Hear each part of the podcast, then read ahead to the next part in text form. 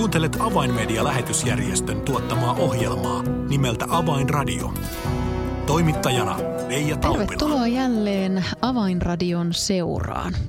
Ohjelma on kanssani tällä kertaa tekemässä Rauli Lehtonen, joka on maailman helluntailiikkeen uskonnonvapauskomitean sihteeri. Kun viimeksi Rauli oli ohjelmassamme vieraana, niin Ukrainan sota oli vasta alkamaisillaan. Emme vielä silloin tienneet, mitä tuleman pitää, mutta nyt tilanne on muuttunut. Puhumme tänään siis Ukrainan tilanteesta, vähän Valko-Venäjästä ja myös Venäjän seurakuntien suhtautumisesta tähän Ukrainan tilanteeseen ja, ja miten, äh, minkälaisia ajatuksia Venäjän uskovilla tästä tilanteesta mahtaa ollakaan. Nämä ovat siis aiheenamme. Tervetuloa seuraan. Avainradio. Tervetuloa ohjelmaan Rauli Lehtonen. Kiitos. Rauli, pakko palata tuohon edelliseen kertaan, kun viimeksi teimme yhdessä ohjelmaa. Silloin oli vasta ehkä jonkinlaisia etiäisiä ilmassa, että mitä hän mahtaa olla edessä. Kun tilanne sitten eskaloitui sodaksi asti, niin millaisia ajatuksia henkilökohtaisesti mielessäsi silloin pyörii? No ensinnäkin haluan sanoa, että, että minusta se, että sota niin kuin, niin kuin syttyi, syttyi, niin kyllä se oli yllätys. Mulle ainakin henkilökohtaisesti ja monet näistä, näistä kristityistä johtajista, joihin olin yhteydessä eh, jo helmikuun alkupuolella, niin kyllä hekin olivat todella yllätyneitä, että ei oikeastaan niin kuin ollut sellaista, sellaista varautumista, sanotaan niin kuin henkisesti, vaikka muulla tavalla sitä tietysti pidettiin mahdollisena. Mm, eli, eli usko oli siihen viimeiseen saakka, että, että tästä ilman isompaa eskalaatiota selvitään? No, sanotaan, että niin kuin henkisesti sellainen ilmapiiri oli. Samanaikaisestihan ainakin helluntaiseurakunnat olivat kuitenkin tehneet niin kuin e, keskusjohtoisella tasolla sellaisen päätöksen, että jokaisen paikallisseurakunnan e, pitäisi tehdä suunnitelma e, siltä varalta, että jos, jos sota syttyy, miten autetaan pakolaisia, millä tavalla käytetään rukoushuoneita, onko elintarvikkeita, lääkkeitä, muita niin kuin varastossa, että tällaisia suunnitelmia oli kyllä tehty, mutta, mutta sitten kun se lähtölaukaus tavallaan niin kuin, niin kuin Venäjän puolelta annettiin, niin, niin kyllä se, se tuntui niin kuin todella pahalta ja yllättävältä. Mm. Niin toisaalta olemme seuranneet vuodesta 2014 lähtien jo tätä Itä-Ukrainan tilannetta, että, että eihän sekään ole ollut vakaa, vaan tietynlainen sotatilannehan siellä idän puolella on, on ollut jo käynnissä kaikki nämä vuodet, mutta nyt tietysti tämä, ää, tämä tilanteen laajeneminen, niin se, se varmasti on meitä kaikkia järkyttänyt. Se on, se on järkyttänyt ja sitten jos ajattelee tätä tätä sotaa, joka alkoi 2014 ja on jatkunut sitten, niin, niin arvellaan, että lähes 15 000 ihmistä on kuollut jo, jo, jo niinä sodan alkuvuosina. Mm.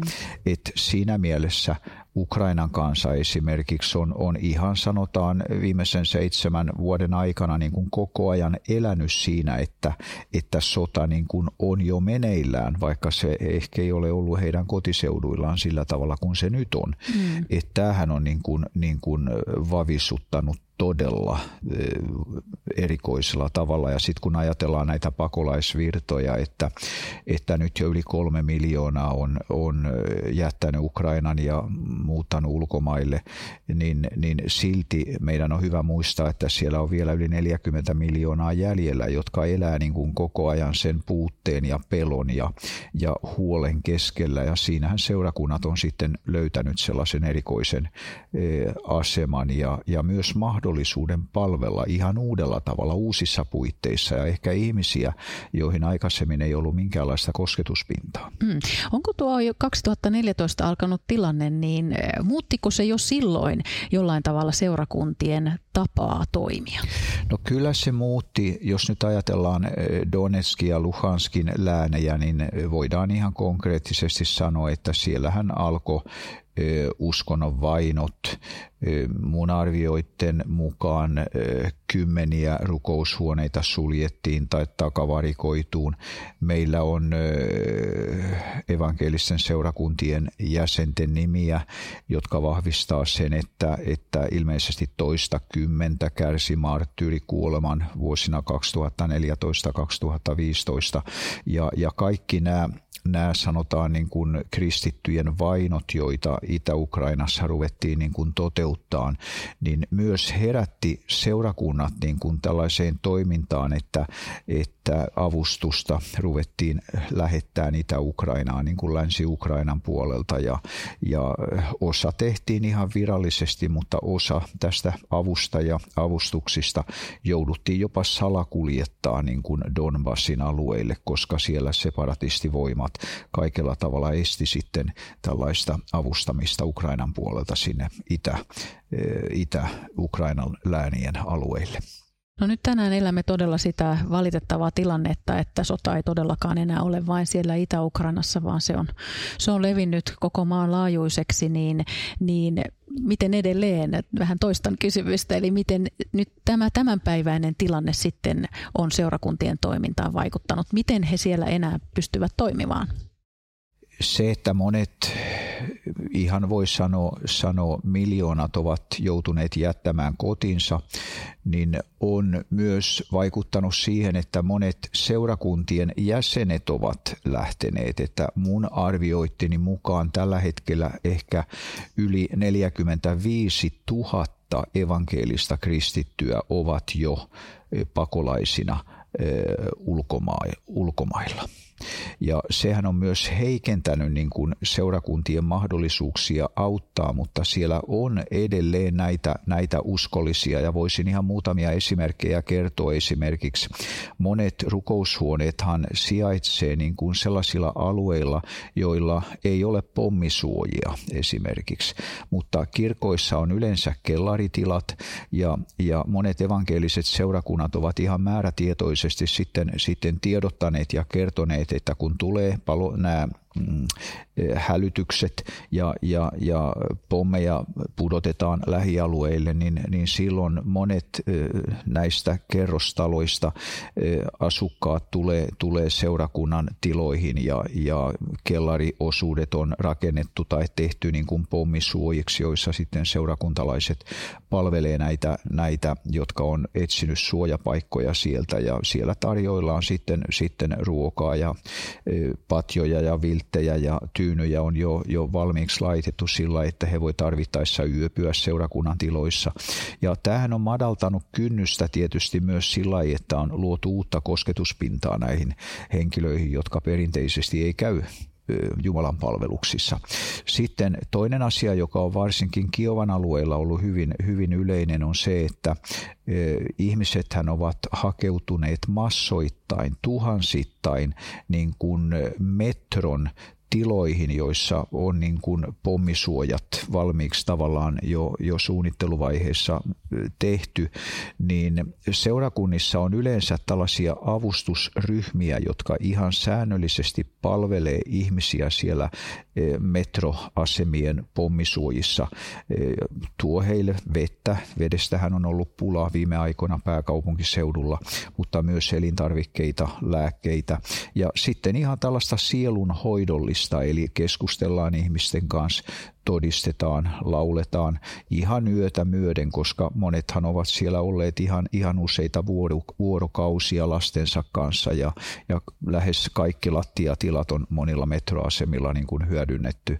Et, tästä on tullut niin kuin sellaisia ihan uusia ulottuvuuksia. Sitten voisin myös mainita sen, että nyt kun, kun länsimaista on paljon lähetetty erilaisista avustusta rekka-autoilla ja kuorma-autoilla, niin, niin seurakuntalaiset ovat sitten aktivoituneet sillä että näissä, näissä evankelisten kirkkojen sosiaalisen työn pisteissä, niin sinne ajetaan ja sieltä haetaan ja viedään sitten avustusta ihan sinne Harkovaan ja Mariupoliin ja näille sota-alueille saakka, että monet ihan riskeeraavat e, niin kuin oman, oman e, turvallisuutensa sillä, että, että joudutaan joskus ajaa jopa näiden rintamalinjojen ylitse sitten, että ihmiset saisivat tämän avun oikealla hetkellä ja ajoissa. Mm. Miten arvioisit näiden lännen seurakuntien ja kristittyjen halukkuutta – auttaa ja antaa omaa apuaan tässä tilanteessa ukrainalaisille? Mulla oli viime viikolla mahdollisuus olla, olla mukana, kun helluntai-liikkeen Euroopan johtajat kokoontuivat tällaiseen Zoom-kokoukseen, niin, niin siinä minusta selvästi huomasi tällaisen ilmapiirin, että kaikki alla Euroopassa ihmisten sydämet ja, ja äh, halukkuus on niin kuin, niin kuin herännyt hyvin voimakkaasti näiden so, sodan uhrien auttamiseen. Erikoisesti haluaisin mainita Puolan seurakunnat, mutta myös Romaniassa ja Unkarissa autetaan siis valtavan mittavin projektein sillä, että valtio on mukana auttamassa, mutta myös seurakunnat sillä, että jäsenet on jo ihan rajalla ottamassa vastaan näitä pakolaisia, kun he tulevat. Mutta mikä mielenkiintoista, että, että nimenomaan Romaniasta on viime aikoina koordinoitu työ sillä, että, että kun avustus saadaan rajan yli, niin sieltä sitten paikalliset uskovat vievät ihan sinne Itä-Ukrainaan ja Etelä-Ukrainaan ja Pohjois-Ukrainaan saakka, jossa käydään ihan siis päivittäisiä taisteluja.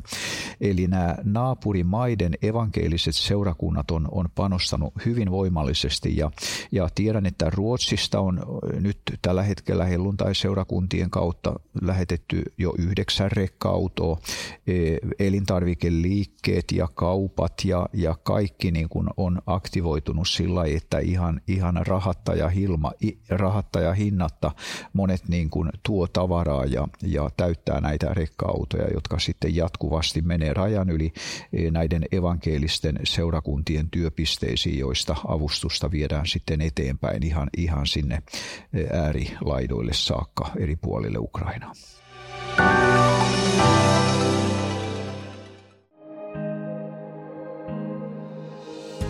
Avainmedian medialähetystyö tarvitsee esirukosta ja taloudellista tukea. Lahjoita 20 euroa lähettämällä tekstiviesti numeroon 16499.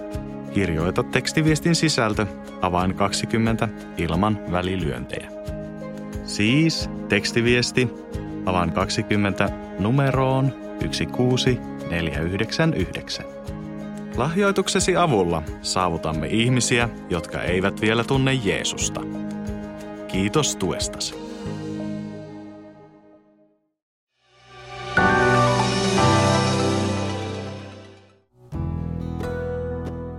Avainradio. Signaali sydämiin. Kuuntelet Avainmedian lähetysjärjestön tuottama ohjelmaa nimeltä Avainradio ja tällä kertaa ohjelmaa on kanssani tekemässä Rauli Lehtonen, joka on maailman helluntai-liikkeen uskonnonvapauskomitean sihteeri.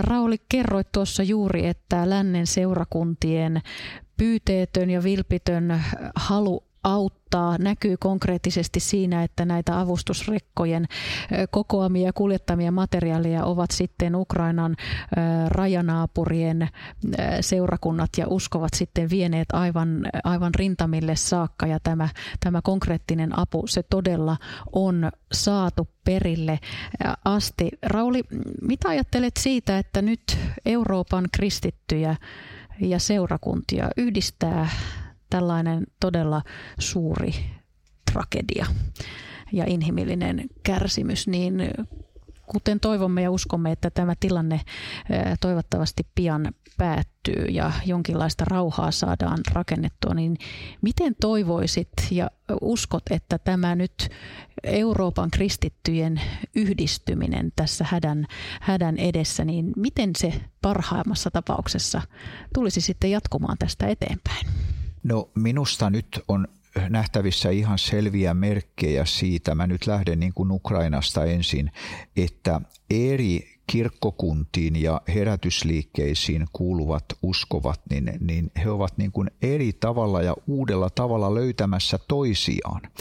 Et Ukrainassahan on länsi, länsipuolella niin hyvin vahvat tällaiset katoliset eh, keskukset eh, ja ehkä lähinnä ukrainan kielisiä seurakuntia, niin he ovat todella voimakkaasti viimeisten viikkojen aikana löytäneet myös niin kuin Itä-Ukrainassa olevat ortodoksi seurakuntien kristityt, mutta myös evankeeliset. Eli koskaan aikaisemmin ei ollut näin läheisiä ja matalia raja-aitoja eri kirkkokuntien välillä, jotka yhdessä nyt panostaa ja työskentelee eri tavalla näiden sosiaalisten projektien kautta.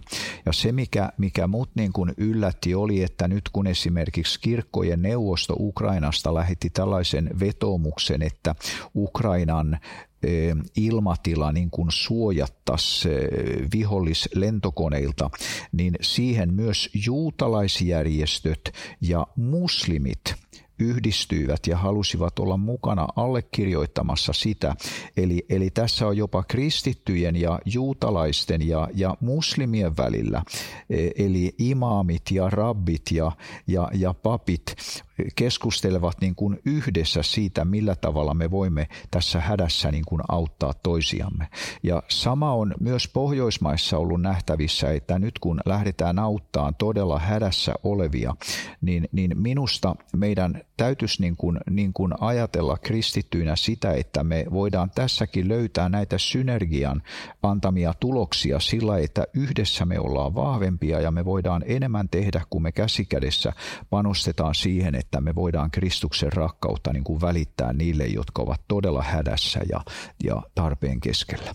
Toinen asia, joka, joka myös käy joukkoviestimistä ilmi, on se, että, että että Euroopan eri maiden välille on syntynyt niin kuin uusia liittoutumia, että, että monet maat, jotka eivät ole olleet ehkä niin kauhean halukkaita Euroopan sisällä työskentelemään tiettyjen valtioiden kanssa, niin nyt hekin ovat löytämässä tällaista yhteistä dialogia.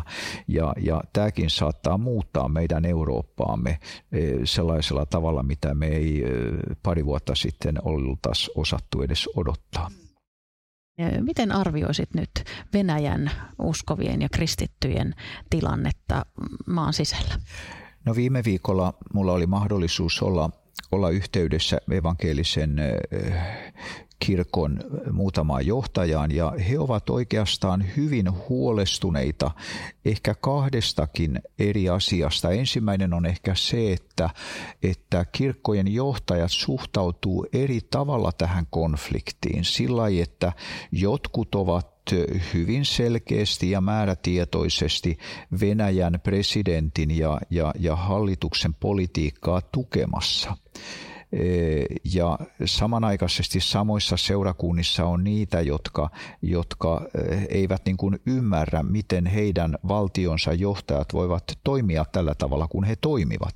Ja tämä johtaa niin kuin seurakunnat sellaisiin tilanteisiin, että, että se yhtenäisyys ei ole aina, aina niin selkeää kuin mitä ehkä saarnaajat toivoisivat.